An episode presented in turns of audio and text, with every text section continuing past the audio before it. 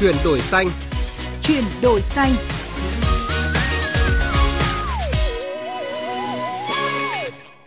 Biên tập viên Minh Khánh và Bá Toàn xin chào quý vị thính giả của chương trình Chuyển đổi xanh. Thưa quý vị và các bạn, không chỉ lưu trữ carbon trong sinh khối của cây mà còn trong trầm tích rừng, đầm lầy thủy triều và đồng cỏ biển, hệ sinh thái rừng ngập mặn hay còn gọi là hệ sinh thái carbon xanh giúp khóa được carbon hiệu quả gấp 4 lần so với rừng trên cạn tùy vào các khu vực khác nhau. Lợi ích to lớn này cho thấy việc gìn giữ và phát triển rừng ngập mặn có ý nghĩa vô cùng quan trọng trong việc thực hiện các cam kết của chính phủ tại hội nghị lần thứ 26 các bên tham gia công ước khung của Liên Hợp Quốc về biến đổi khí hậu COP26, góp phần hướng đến mục tiêu net zero. Bảo vệ và phát triển hệ sinh thái rừng ngập mặn, hệ sinh thái carbon xanh, nội dung chính của chương trình chuyển đổi xanh hôm nay.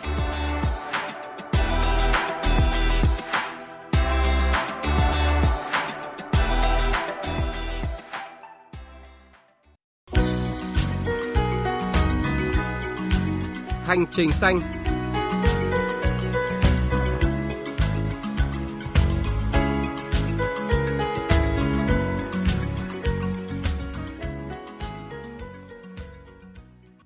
Thưa quý vị, thưa các bạn, trong nỗ lực phục hồi và phát triển rừng, 25 hecta đất bãi bồi được tái sinh thành rừng ngập mặn, có phần bù đắp lại cho phần diện tích rừng ngập mặn bị tàn phá, chuyển đổi thành các đầm nuôi tôm đã được triển khai tại Cà Mau – Chương trình nằm trong khuôn khổ dự án trồng cây hướng tới Net Zero do Bộ Tài nguyên và Môi trường phối hợp cùng công ty sữa Việt Nam Vinamilk tổ chức.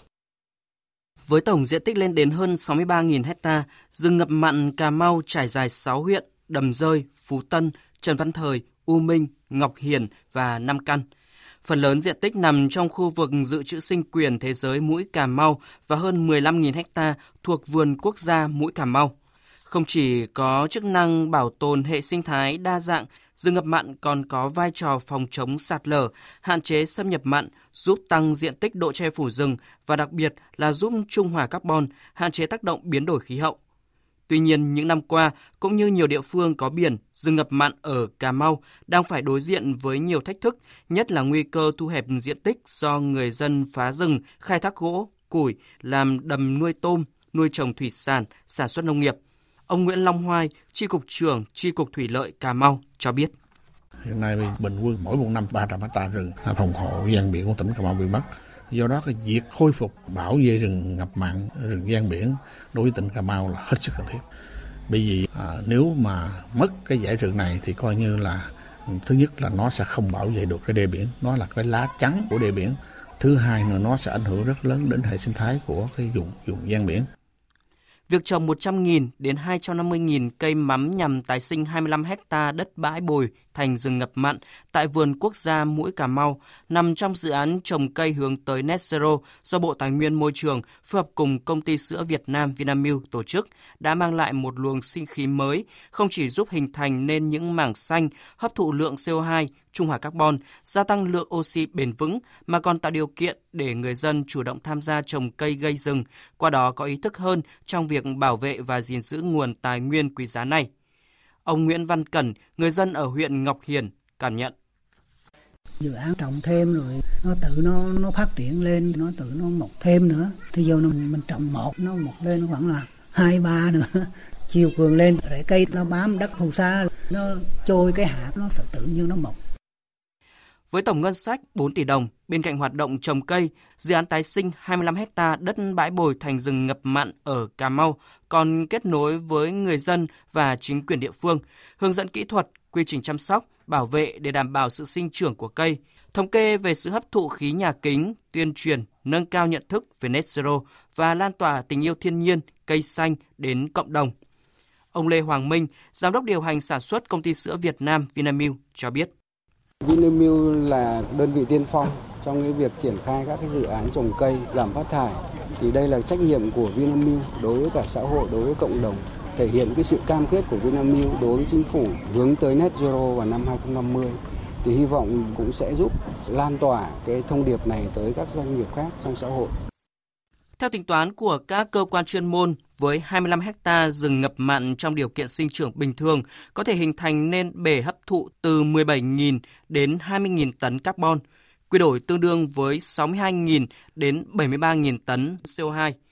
Ông Lê Công Thành, Thứ trưởng Bộ Tài nguyên và Môi trường cho rằng, ngoài việc góp phần gia tăng độ che phủ của cây xanh và rừng trên cả nước, dự án đã và đang giúp trung hòa carbon, giảm tác động biến đổi khí hậu, đồng thời giúp chống xâm nhập mặn, tăng khả năng chắn sóng, bảo vệ bờ, tạo nơi cư trú của nhiều giống loài thủy sản cũng như loài động vật thực vật quý hiếm. Đây là sáng kiến thiết thực tạo sự lan tỏa cao trong cộng đồng, chung tay hành động góp phần hướng tới mục tiêu net zero. Bộ Tài nguyên và Môi trường mong muốn có được nhiều hơn nữa sự quan tâm, phối hợp và đồng hành của các bộ ngành địa phương, các cơ quan tổ chức cũng như mỗi gia đình và cá nhân để cùng lan tỏa, truyền cảm hứng và tiếp sức cho phong trào trồng thêm nhiều cây xanh.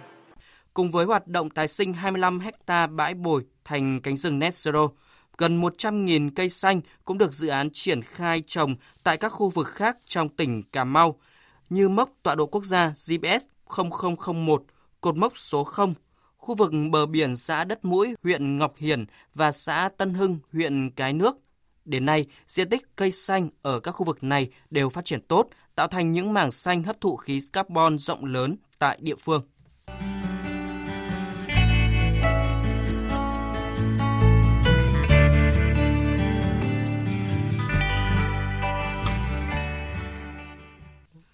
Thưa quý vị, thưa các bạn, Việt Nam đã cam kết giảm phát thải dòng bằng không vào năm 2050. Trong quá trình thực hiện các cam kết mục tiêu này, cây và rừng đóng vai trò rất quan trọng bởi có thể lưu giữ và hấp thụ lượng lớn carbon khỏi khí quyển.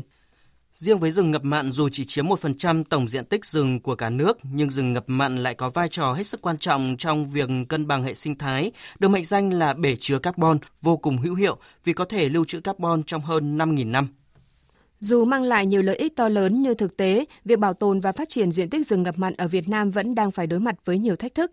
Ngoài tình trạng khai thác chặt phá rừng diễn ra khá phổ biến, phục vụ các hoạt động dân sinh, vấn nạn ô nhiễm môi trường, thì các yếu tố tự nhiên như gió, bão, nước biển dâng, biến đổi khí hậu cũng là nguyên nhân khiến diện tích rừng ngập mặn đang ngày càng thu hẹp. Trong khi đó, nguồn tài chính nhằm bảo vệ rừng ngập mặn còn rất hạn chế. Công tác quản lý, quy hoạch sử dụng đất tại không ít địa phương còn bất cập, thiếu sự phối hợp thống nhất giữa các ngành liên quan cũng đang tác động làm suy giảm diện tích rừng ngập mặn. Nhấn mạnh việc cần thiết phải bảo vệ và phát triển rừng ngập mặn, ông Trần Trọng Khiêm, Phó Giám đốc Sở Nông nghiệp và Phát triển Nông thôn tỉnh Sóc Trăng cho rằng với cái biến đổi khí hậu như hiện nay thì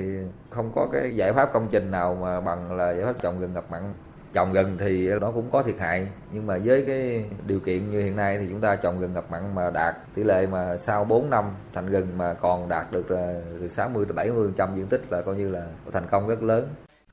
Theo nhận định của các chuyên gia, trong số các loại rừng thì rừng ngập mặn có khả năng tích trữ CO2 tốt nhất. Trong giai đoạn tới, khi Việt Nam tham gia mạnh mẽ vào các cam kết ứng phó với biến đổi khí hậu toàn cầu, các khu rừng ngập mặn sẽ càng phát huy giá trị, đóng góp tích cực vào quá trình triển khai kế hoạch thích ứng quốc gia và mục tiêu giảm phát thải khí nhà kính. Do vậy, việc dành nguồn lực cho bảo vệ và phát triển rừng, đặc biệt là rừng ngập mặn hướng đến thị trường carbon giá trị cao là một trong những mục tiêu đặt ra. Phó giáo sư tiến sĩ Nguyễn Chu Hồi, nguyên Phó Tổng cục trưởng Tổng cục Biển và Hải đảo, Bộ Tài nguyên và Môi trường nhận định. Đối với rừng ngập mặn thì chúng ta có thể làm rất nhiều chúng ta tham gia bảo vệ rừng, tham gia phục hồi lại những cái khu rừng mà bị suy thoái, bị phá hủy, làm sao diện tích rừng ngày càng mở rộng và cái chỉ số cái độ phủ của rừng, những cái diện tích rừng được trồng và tồn tại và phát triển được tăng lên. Thế và chúng ta có thể làm sao để nuôi tôm trong rừng và có những hình thức thân thiện với rừng vì chúng ta hiểu rằng rừng ngập mặn chính là nguồn vốn tự nhiên là cái cơ sở hạ tầng cho tương lai để bảo đảm rằng là trái đất này bền vững.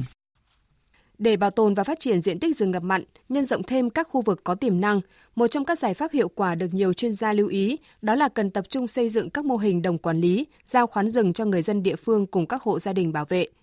Thời gian qua, thành công của nhiều mô hình đồng quản lý rừng ngập mặn ven biển giúp cho những cây bần, cây mắm, cây đước từng bước bám rễ vững chắc, hình thành những dãy rừng rậm rạp tiến ra biển, từng ngày bảo vệ vững chắc đê biển, bờ biển trước những đợt sóng dữ, giúp người dân an tâm sinh hoạt và sản xuất, đã cho thấy rõ lợi ích và hiệu quả của mô hình này. Ông Lê Xuân Trung, người dân tại xã Giao Thủy, huyện Nam Định tham gia mô hình đồng quản lý nêu ý kiến.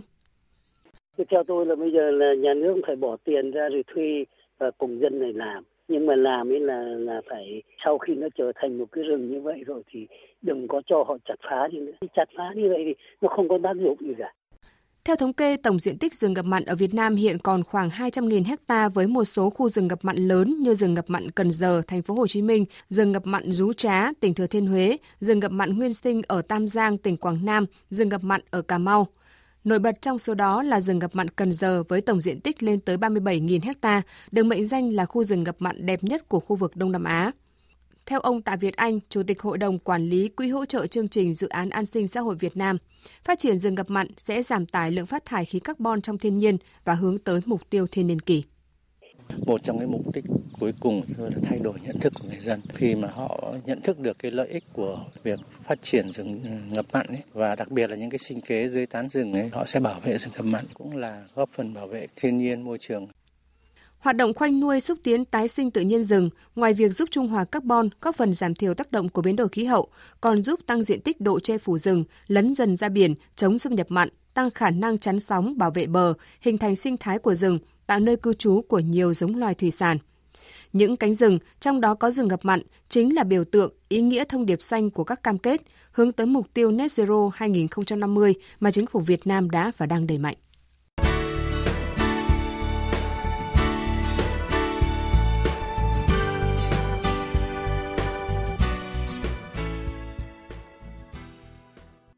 Thưa quý vị và các bạn, được xem như một tuyến phòng thủ vững chắc giúp làm chậm tác động của biến đổi khí hậu, trong đó cấp bách nhất là đối phó với tình trạng nước biển dâng. Chính phủ Ai Cập đã triển khai dự án phục hồi tổng diện tích 210 ha rừng ngập mặn tại khu vực Biển Đỏ. Mời quý vị cùng biên tập viên Phương Anh tìm hiểu hoạt động này trong phần cuối chương trình hôm nay.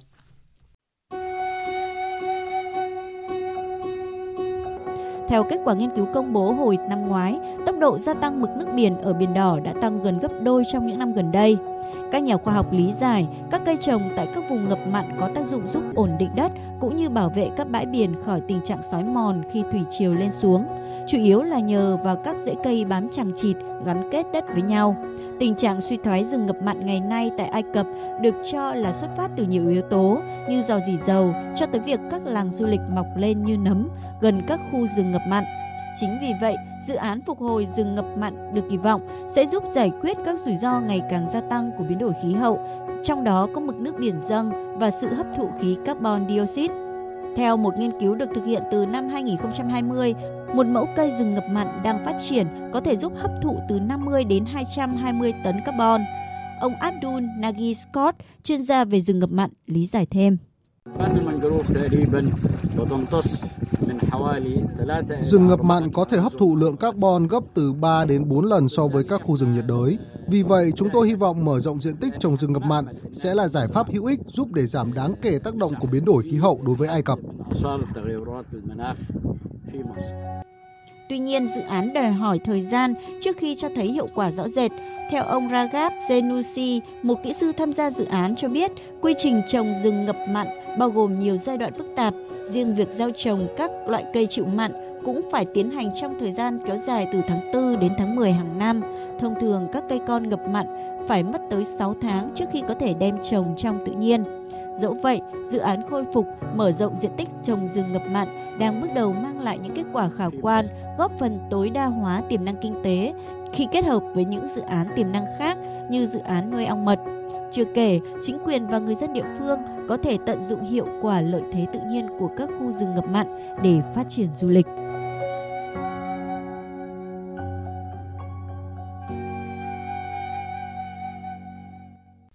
Nội dung vừa rồi cũng đã kết thúc chương trình Chuyển đổi xanh. Cảm ơn quý vị và các bạn đã quan tâm lắng nghe. Xin chào và hẹn gặp lại.